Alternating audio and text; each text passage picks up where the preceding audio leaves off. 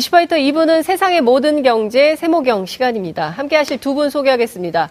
정남고 한결의 경제부 기자 나오셨습니다. 어서 오십시오. 네, 안녕하십니까. 새해 복 많이 받으십시오. 아, 네, 좀 늦게 인사드려서 죄송해요. 지난주에 왜 안 나오셨죠?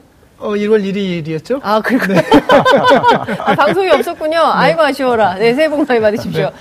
네, 그러니까 인제 강원도 인제에서 연락 없습니까? 아, 최백은 건국대 경제학과 교수님 자리하셨습니다. 어서 오십시오. 안녕하세요. 네, 교수님 새해 복 많이 받으십시오. 네, 감사합니다. 새해 건강하세요. 예. 돼지해예요. 황금 돼지해. 네. 두 분은 어떤 신년 소망이 있으십니까?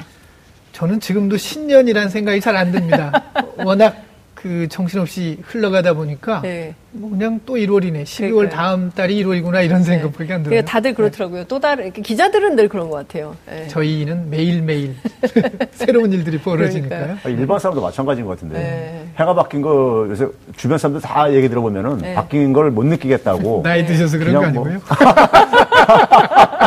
아. 니 그래서 아니, 그럼에도 불구하고 2019년 기해년을 맞이해서 네. 올해는 내가 이걸 좀 해야 되겠다라는 신년 소망 없으세요?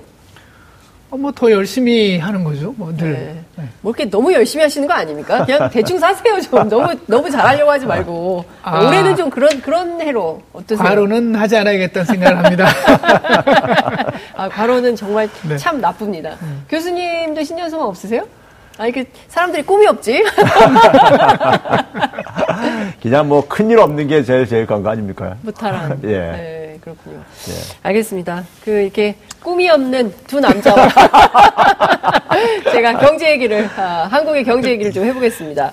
그 최저임금 결정 체계가 바뀐다고 해가지고 네. 노동계가 시끌시끌한 것 같습니다. 네. 근데 뭐 이렇게 자꾸 이렇게 중간 다리를 걸치는 느낌이 좀 드는데 그 경제부의 우리 전문 기자님께서 네. 설명을 네. 좀 해주십시오. 좋은 건지 나쁜 지금은 건지. 지금은 최저임금위원회에서 사실상 결정을 합니다. 그렇죠. 어, 노사 공익위원 그렇습니다. 9명씩 있죠. 네, 27명. 27명이 네. 이제 결정을 하는데 이 위원회의 하부위원회를 둬서 우선은 네. 구간설정위원회에서 최저임금 인상폭 상한선 음. 하한선을 먼저 정하게 한 뒤에 네. 그 뒤에 결정위원회에서 이제 정하자 이런 음. 겁니다.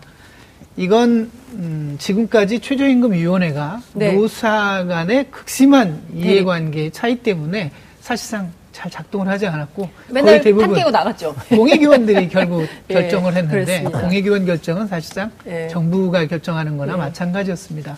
이런 점 때문에 사실 2017년 최저임금 제도 개선 위원회에서 네. 전문가 TF를 만들어서 여러 개선방을 내놨어요. 사실 그 안에 들어있던 내용입니다. 음. 사실 이렇게 하면 매년 최저임금 결정하는데 뭐 잘 될까요? 스무스하게 잘 가, 갈까요? 교수님 어떻게 전망하세요? 아니 저는 제가 뭐 이거 가지고 몇 개 신문사에서 인터뷰를 받았었는데요. 네. 제가 그때 그런 표현 썼어요. 이거 뭐 옥상옥 하나 음. 또 만드는 거다. 아, 교수님 저하고 똑같은 표현을 쓰셨죠. 아, 그랬습니까? 근데 네. 이게 뭐 구간 설정 위원회라는 게 네. 사실상 그 최저임금 위원회에 있는 공익위원하고 저는 무슨 차이가 있는 건지가 일단은 음. 저기죠. 그러니까요. 차이가 예. 모르겠고 그냥 결국은 어떻게 보게 되면 노사정이 추천하는 위원님들이라면서요. 그러니까 말이에요. 네. 그러니까 뭘 또 이걸 만드냐는 거죠. 그래, 제, 가 볼 때는 그래서 이거를 네. 결국은 이게 이제 최저임금이 인상률이 너무 높아가지고 뭐 여러 가지 이제 사회적인 혼란을 만들었다고 이렇게 진단을 하고 네. 거기에 이제 화들짝 놀래가지고 예.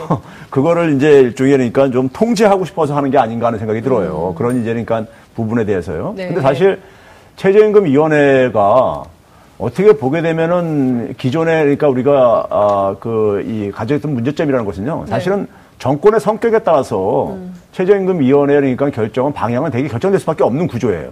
그렇긴 하죠. 예, 노사는 어차피 계속해서 입장차가 컸었고. 분명하고. 그럼 예. 공익위원들이 되게 결정하는데, 예. 공익위원은 되게 정부에서 되게 네. 임명하는 사람들이 음. 가다 보니까 정권의 색깔하고 되게 그러니까 뭐, 맞춰서. 좀 맞춰서 예. 맞춘 분들이 되게 이제 거기 예, 예. 들어가는 경우들이 많거든요. 그러다 네. 보니까는 사실 지난 이명박 박근혜 정부 때는 굉장히 그러니까 인상률이 낮았단 말이에요. 네. 공익위원들이 굉장히 거기에 협격한 공을 세웠었었죠. 음. 네? 사실상 이제 재개편을 들었다고 봐야 그렇죠. 되죠. 예. 네. 에, 그런데 뭐 저기 문재인 정부에서 그러니까 지난 2년 동안에 네. 최저임금 조금 지니까 에, 노, 평, 저 평균보다 가, 과거 9년보다 평균보다 좀 높였다고 해가지고 네. 거기에 따른 그러니까 이 그이 그, 충격을 음. 저는 이게 지금 문제의 본질은 다른 데에 있는데 그러니까요. 문제의 본질은 다른 데에 있는데 애매 여기다가 최저임금에다가 이렇게 갖다 시비를 거는 것 같아요. 네. 그러니까 최저임금 1만 원 달성에 대해서는 2020년이냐 2022년이냐 요 차이가 있었을 뿐이지 음.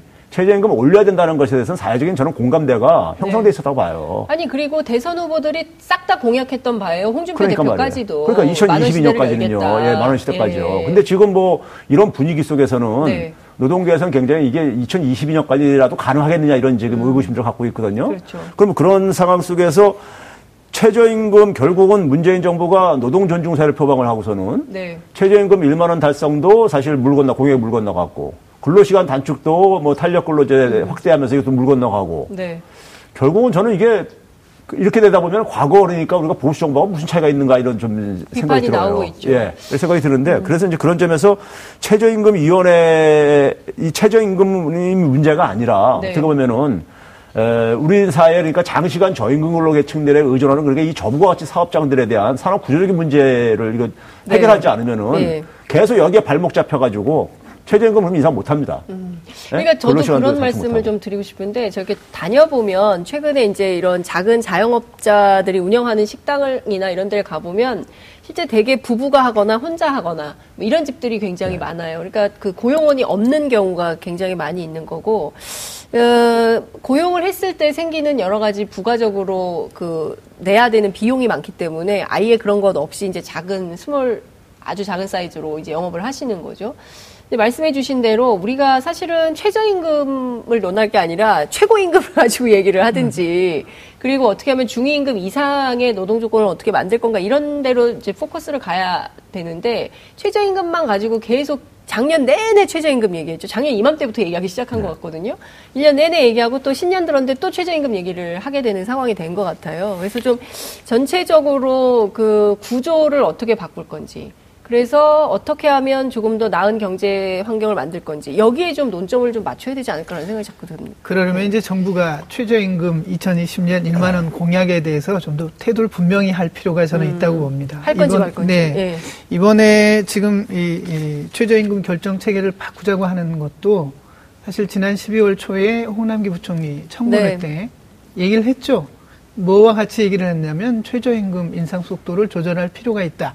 그러면서 이제 결정 구조를 바꾸겠다고 했거든요. 네. 제가 보기에는 정부가 최저임금 인상 속도를 조절하는 그 과정에서 이렇게 체계를 같이 바꾸면 음. 좀더 어, 원만하게 되지 않을까 하는 생각이 있는 것 같아요. 음. 지금 같은 경우에는 완전히 공익위원들이 사실 결정을 합니다. 네. 작년만 하더라도 동결과 43% 인상 이렇게 맞섰는데 음. 결국은 몇 퍼센트로 할 건지는 공익위원이 정하게 되고 그러면 정부가 고스란히 그 짐을 다 떠안습니다. 그래서 그걸 좀 완화해보고자 이제 결정체계도 바꾸자는 건데 음. 그렇다고 해서 정부의 짐이 크게 줄어들까요? 오히려 음. 책임감 있게 정부가 지금 최저임금을 16.4, 10.09 올렸더니 네. 우리가 판단해 볼 땐 속도가 이렇더라. 으흠. 그렇다면 우리가 볼 때는 이 정도 속도로 올려가는 게 좋겠다 해서 정부 나름의 생각을 좀 더 밝히는 게 옳지 않겠나 하는 네. 생각이 듭니다. 최저임금을 올렸더니 그 그마저도 받던 사람들의 일자리가 좀 줄어들었고 뭐 이런 비판들이 나왔던 거 아니겠어요 네. 초반에. 그러나 또 좀 우리가 그 길은 좀 딛고 가야 된다. 왜 유럽에 가보면 식당이 분주할 때는 하지 만 브레이크 타임 같은 게 있어서 그땐 또 쉬고 뭐 일을 하고 또 이런 방식인 거잖아요. 근데 우리는 계속 24시간 설렁탕집 뭐 이런 것처럼 이런 집들이 많은데 그런 거좀 변화가 좀 필요한 거 아니냐라는 얘기도 있기는 한 것 같아요. 근데 교수님께서 앞서 말씀하시려던 핵심이 바로 이제 그런 내용인 것 같은데요. 최저임금이 핵심이 아닌데 자꾸 최저임금만 얘기를 한다. 그러니까 다른 데 원인이 있다. 이런 말씀 하셨잖아요. 그러니까 지금 문재인 정부가 올해 특히 경제정책과 관련해서 꼭 1, 4분기에서 주력해서 봐야 될 포인트는 뭐고 어디에 좀 방점을 찍고 가야 됩니까? 우리 이제 그 경제 전문가들도요. 네. 우리 경제 구조의 체질을 바꿔야 된다는 얘기를 오래전부터 얘기를 했었습니다. 그렇습니다. 그러니까 그다음에 이제 우리가 성장 방식도 바꿔야 된다는 얘기를. 그러니까 과거 추경 모방형에서 무슨 혁신형님 뭐 이런 여러 가지 표현으로들 했지만 하여간 네. 바꿔야 된다는 얘기 많이 했었고 어, 대통령께서도 삶의 질을 그러니까 이제 초점 맞춰가지고 네. 우리 이제 경제를 좀 바꿔야 된다 이렇게 음. 이제 얘기를 하셨잖아요. 그렇죠. 그렇다면 결국은 그 연장선에서 지금 그러니까 그동안에 공약들이 나왔던 것들이었었어요. 네.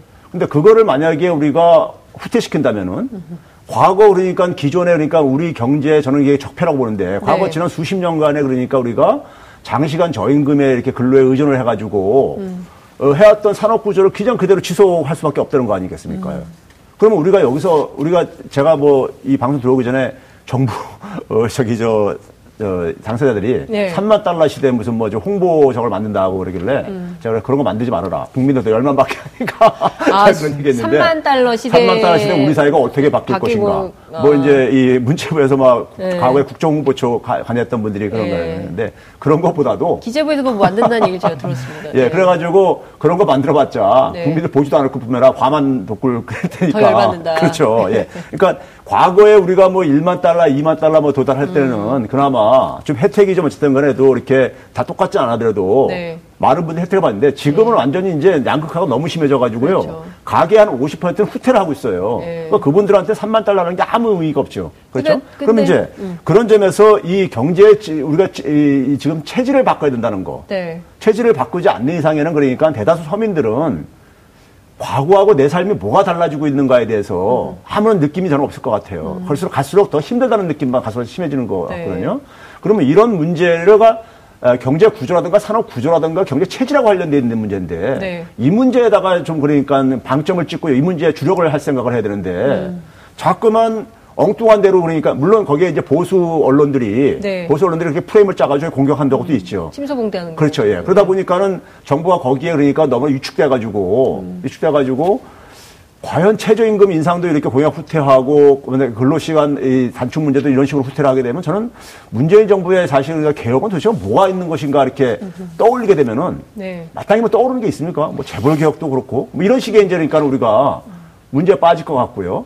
함정에 빠질 것 같고 그랬을 때 결국은 그것은 제가 볼 때 자기 발등을 자기가 찍는 격으로는 저는 될 가능성이 크다고 생각이 들어요. 음, 그래서 올해 1, 4분기에 문재인 정부가 핵심적으로 주력해야 되는 분야, 어, 경제개혁 정책에서 말이죠.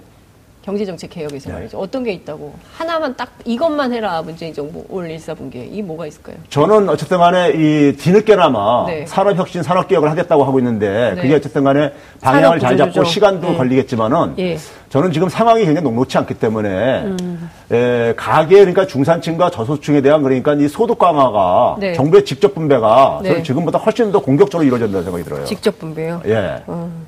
그렇지 않으면 상당히 어려운 지금 네. 상황에 내몰릴 수밖에 없다고 저는 보고 있습니다. 근데 실제로 이제 그 오늘 대통령께서도 그 가짜 뉴스에 대해서 적극적으로 대응을 했으면 좋겠다라고 이제 밝혔는데 대통령 입장에서는 좀 억울한 면도 있는 것 같아요. 이거 기획재정부하고 어 어딥니까 통계청이 조사를 해서 김경애 의원실이 정리한 자료인데 그 박근혜 정부 때 1인당 국민소득이 앞서 이제 교수님 말씀하신 대로 27,561달러였는데 문재인 정부 들어서 3만 2천 달러를 음. 이제 올해 예상을 한다는 겁니다. 그리고 수출의 경우에도 4,954억 달러였는데 6천억 불을 도, 돌파를 했다는 거고요. 어, 그리고 조선 수주도 7년 만에 세계 1위를 다시 탈환을 했다는 거고요. 그리고 가계소득 증가할 교수님 말씀하셨는데 박근혜 정부인 2016년에 0.8%였는데 올해 2018년 기준이죠. 4.2%가 됐다는 거고요. 노동 생산성도 1.5%였는데 3.1%로 올랐다는 거고요. 명목 임금 상승률도 3.8에서 5.7로 인상이 됐다는 겁니다. 상용직 취업자도 36, 34만, 아니죠. 3, 어, 346만 명에서 343만 명. 요건 좀 줄어들었네요. 하여튼 고용률도 66.1에서 67.1%로 늘어났다는 평가가 나옵니다. 이런 거 보면 경제가 그렇게 나쁜 것은 아닌데 왜 경제가 나쁘다고 하냐라고 대통령 입장에서는 억울할 음. 수 있다. 이런 게 좀 이렇게 하나로 이제 일목요연하게 정리가 된 것 같습니다. 이런 걸 보더라도 경제는 나쁩니까, 정 기자님? 우리나라는 경기가 약간만 후퇴하는 조짐을 보이면 위기라는 말을 하도 쉽게 쓰죠. 경기 흐름. 네, 네. 경기 흐름이 조금 네. 둔화되는 것 같다. 네. 상승 속도가 둔화되는 것 같다. 이, 이 정도만 돼도 네. 위기라는 말을 너무 쉽게 써요. 음. 그게 경계감을 갖는 것은 좋지만 네. 굉장히 이게 정치적인 평가거든요. 음. 네. 그것 때문에 오히려 경제 정책을 정확하게 펴기 어렵게 만드는 음. 그런 악영향도 있습니다. 그래서 음. 경기 경제 상황을 볼 때는 네. 매우 냉정하게 봐야 합니다. 음. 그게 잘 안 되죠. 음. 지금 경제 위기 얘기하는 건 제가 볼 때는 좀 지나쳐도 한참 지나치죠. 음. 경기 그 경제 위기는 네. 아니라고 지난번에도 네. 두 분께서 말씀해 주셨어요. 기본적으로 이 통계에서도 계속해서 증가하는 건 당연히 증가하는 겁니다. 예를 들면 우리 경제는 플러스 성장을 하고 있잖아요. 네. 그렇다면 소득은 늘게 돼 있습니다. 그건 뭐 물어보지 않아도 당연한 건데 네. 다만 증가율이 예전보다 높으냐 낮으냐. 음, 음. 에, 2018년의 경우에 보면 임금 가계소득 증가율은 높았습니다. 네. 아, 그리고 1인당 아, GDP나 1인당 국민소득은 네. 경제가 성장하는 것도 영향을 미치지만 환율에 영향도 미칩니다. 음. 환율은 우리가 달러로 이걸 계산하기 네, 네 때문에 네, 그렇습니다. 네. 환율이 안정되어 있기 때문에 네. 이제 3만 불에 음흠. 도달했다는 측면은 좀 있고요. 네. 그 이후에 이제 수출 같은 경우에는 우리 경제 성장하는데 수출이 여전히 견인차 역할을 하고 있기 때문에 네. 수출은 늘어나고 있고 세계 교역이 음. 어려 예전에 세계 금융위기 이후에 네. 줄어들었던 음, 네. 세계 교역이 다시 확대되는 것을 우리가 득을 본 측면도 있고 또 반도체 네. 수출이 워낙 많았던 측면도 있습니다. 음흠. 그 이외에 다른 지표들을 보면 고용률이 조금 불안정하죠. 그렇죠. 일시적으로 마이너스였다가 지금 플러스로 다시 네. 되긴 했는데 조금 불안정한 측면이 있었습니다. 음. 아, 그런 점으로 보면 전반적으로 2017년에 우리가 3.1% 성장을 했고 2018년에 2.7%가량 지금 음. 성장한 걸로 예상을 하거든요. 네네. 네. 그래서 그렇다면 과거보다 성장이 꾸준한 성장 그리고 뭐 일시적으로 좀 더 성장했던 네. 국면이 이어지는 거고 음. 다만 경기의 방향이 성장의 속도가 둔화되는 그런 네. 모습을 지금 보이고 있는 정도죠. 네. 제가 아까 상용직 취업자 증가수에서 네. 잘못 말씀을 드렸는데 에, 34만 6천 명이네요. 34만 6천 명에서 34만 3천 명으로 이제 줄어든 건데요. 근데 요즘 제가 여쭤보고 싶은 음. 건요. 이제 작년에 결산을 해봤더니 20대 재벌의 매출 순이익이 128조라는 거 아닙니까? 그리고 100대 재벌로 하면 한 200조 정도의 이제 영업이익이 있다는 건데, 근데 이제 우린 되게 막 굉장히 어려운 경기 둔화나 어려움 같은 걸 느낀단 말이에요. 도대체 이 돈은 다 누가 가져가고 누구에게만 혜택이 가고 그리고 돌아가지 않는 소득계층이 너무 많은 거잖아요. 앞서 이제 교수님 말씀하신 대로 어, 장시간 일하는 그 저임금 노동자들의 문제 이런 이런 게 굉장히 심각해서 좀 그 실질적인 직접 분배를 늘려야 된다라고 교수님 말씀하셨는데요. 이렇게 뭐 분배를 늘려야 한다 그러면 뭐 복지 복지병 얘기가 꼭 나오니까 이것도 좀 논쟁의 뭐 여지는 좀 있는데 이 어떤 방법으로 이런 부의 분배 이런 게 가능할까요? 그런데 아까 이제 가계소득 증가율을 소개했었잖아요. 네. 0.8%에서 4.2%가 했다. 네, 네. 이게 평균 수치란 말이에요. 평균. 예, 평균 수치거든요. 음. 근데 상위 10% 같은 경우는 여전히 네. 지금 보게 되면 1년 전에 비해서 10% 이상씩 증가하고 있어요. 음. 네? 그렇죠. 근데 하이 그러니까 10% 같은 경우는 정반대로 마이너스 10% 가깝게 이렇게 떨어지고 하는 아. 후퇴라고 하는 데단 말이에요. 네. 절대적으로도 굉장히 소득이 부족하신 분들이 음. 소득이 오히려 더 떨어지고 앉아 있으니까요. 이건 아. 물가 증가율은 고려도 안 한 이제 소득 음. 저겁니다. 네. 그러니까 지금 무슨 얘기냐면은 평균 수치는 그러니까 우리가 아까 제가 앞에서 얘기했듯이 3만 달러라는 것이 네. 많은 국민들한테는 네. 의미가 없다 이거예요. 음. 체감을 못 한다 이거예요. 3만 달러라면은 한 가구당 보게 되면 평균 그러니까 한 이, 가구 수입이 한 1억 원 이상이 돼야 된단 말이에요. 그러니까요. 아 진짜요? 예, 한 3, 4인 가구만 이렇게 기준으로 하게 되면 여러분 1억이십니까? 네? 3, 4인 되게 되면 한 1억에서 1억 2천만 원 정도 돼야 된단 말이에요. 그러니까요. 예? 그러니까 그게 근데 사실 거기에 해당되는 가구가 얼마 되냐 이거죠. 그러니까요. 그렇죠? 그러니까 이게 평균에 우리가 평균 네. 수치를 가지고 문재인 정부에서 이걸 가지고 그러니까 이렇게 얘기를 한다는 것은 성과 얘기하는 것은 저는 저는 이거는 별로 의미가 없다고 봐요. 음, 어, 여기 국민들이 네. 아 수출이 올해 6천억 달러가 돌파됐어. 음. 근데 올해 올해 그래서 내 일자리는 어떻게 됐냐 이렇게 생각해 보면은 아무 이게 괴리감을 느끼잖아요. 그렇죠. 그렇죠? 음. 그러니까 소득이 3만 2천 달러 예상된다. 근데 내 소득은 어떻게 가격이 어떻게 느껴지냐. 대다수 서, 민들이 여기에 좀 이제 어쨌든 간에 좀 체감을 느껴야지 이게 의미가 그렇죠. 있는 수치거든요. 예. 그래서 이제 이게 체감이 안 되는 수치를 가지고 정부가 아무리 얘기해봤자 예, 예. 이 얘기는 그러니까 별로 제가 볼 때 과거 보수 정부가 하는 짓을 똑같이 모방을 하고 앉아 있는 것 같아요. 아. 과거 보수 정부도 이런 식의 저기 홍보를 성과. 하고 그랬었어요. 예, 성과의 예. 자랑을 하고 있었는데 예. 근데 지금 이제 보게 되면은 우리가 그 이 가게들의 지금 이 가게들이 느끼는 것은요. 네. 제가 일전에 한번 소개했지만은 하이 10% 같은 경우는 가처분 소득이 65만 원 정도 안 돼요. 그러니까요. 그러니까요. 예?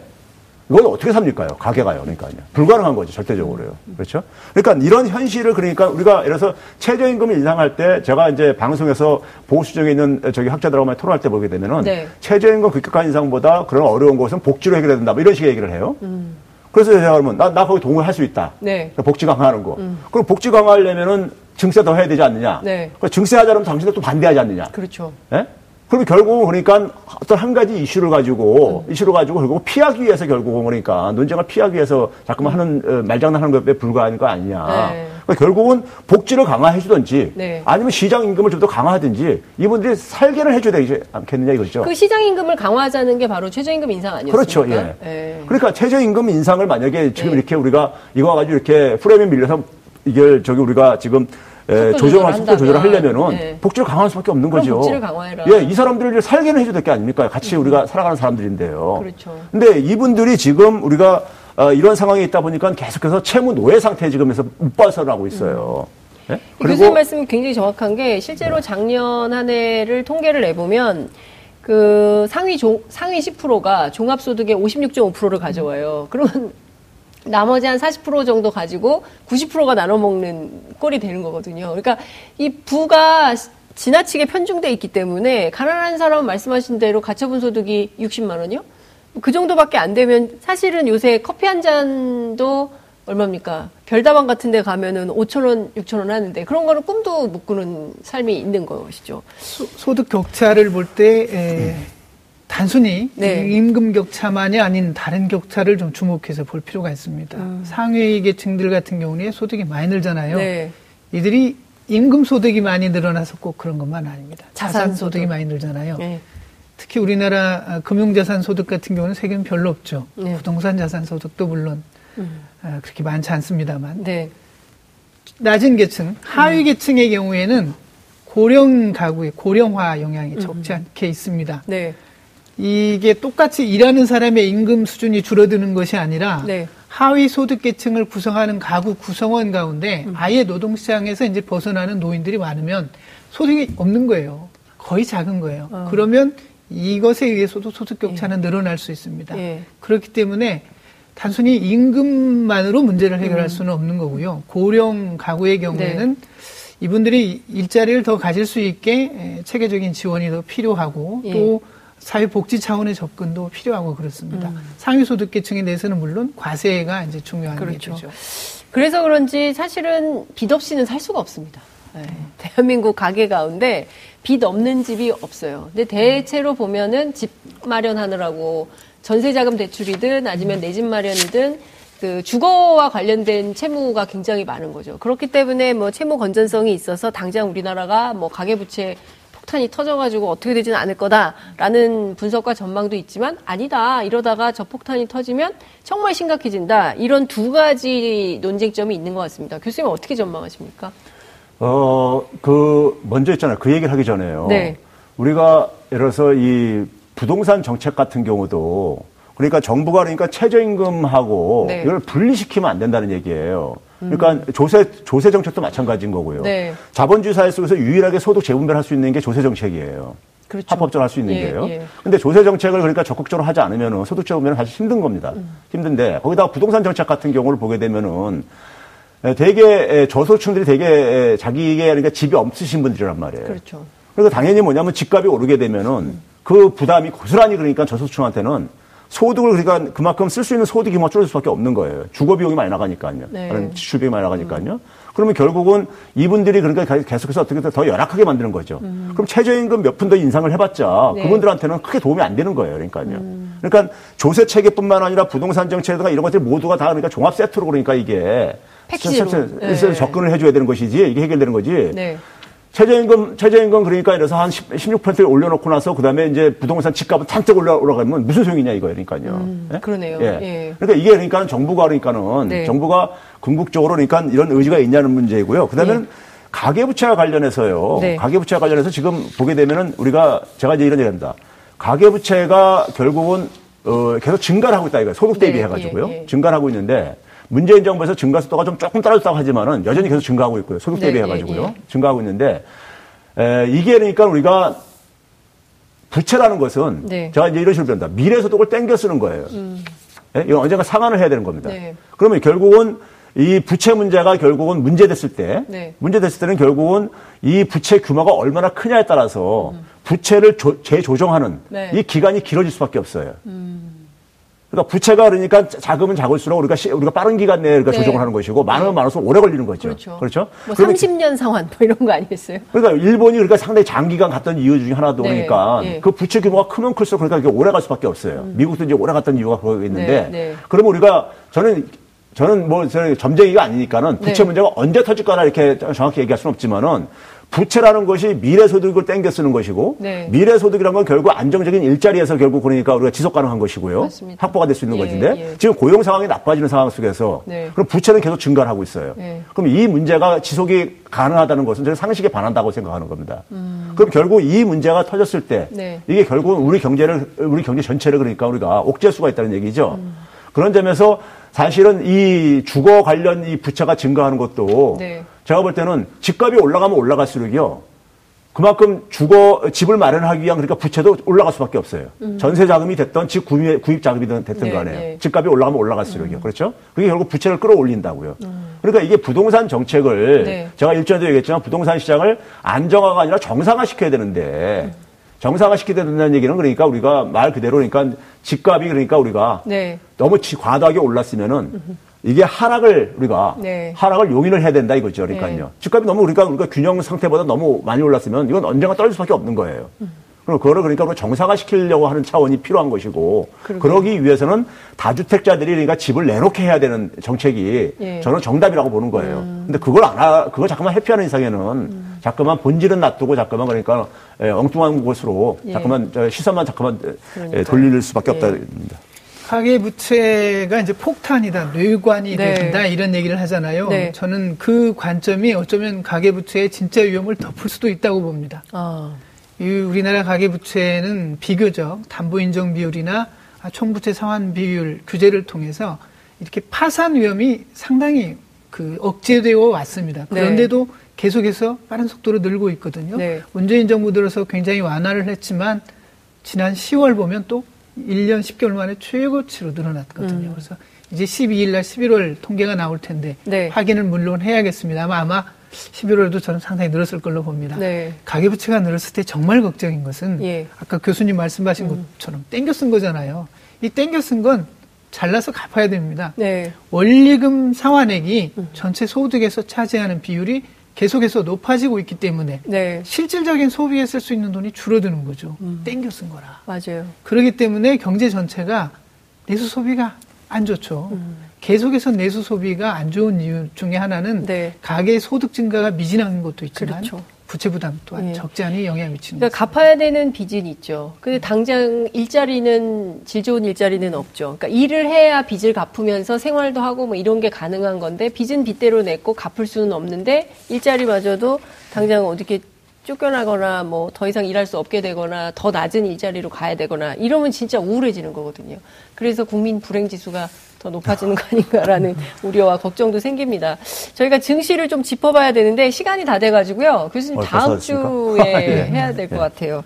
근데 좀 코스피 잠깐만 20초씩만 얘기해 주실까요? 왜냐하면 지금 그 증시 보시는 분들이 야 이거 진짜 너무 심상치 음. 않다. 미국하고 한국하고는 좀 네. 다르게 봅니다. 어. 한국은 예. 2016년까지 네. 2천선 압박에서 장기간에 걸쳐 횡보를 했습니다. 예. 그랬다가 2011년 1년간 2천에서 2,600까지 올랐고 예. 2018년에 다시 예. 2,600에서 2,000까지 떨어졌습니다.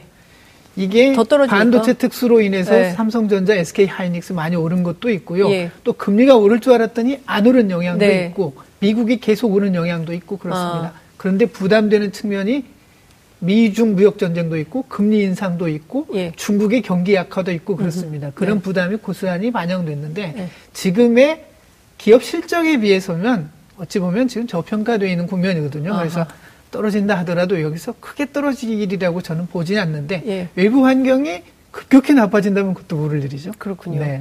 오른다는 얘기는 끝까지 안 하시는군요. 어떻게 교수님, 교수님 다음 주에 말씀 들어도 될까요? 아니면 꼭 하시겠습니까? 저는 아니, 다음 해도 되고요. 예. 뭐, 네. 교수님 죄송합니다. 네. 예.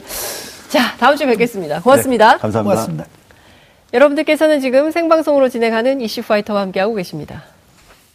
오늘 방송 좋았나요? 방송에 대한 응원 이렇게 표현해주세요. 다운로드하기, 댓글 달기, 구독하기, 하트 주기. 더 좋은 방송을 위해 응원해주세요. 다운로드하기, 댓글 달기, 구독하기, 하트 주기. 기억하셨죠?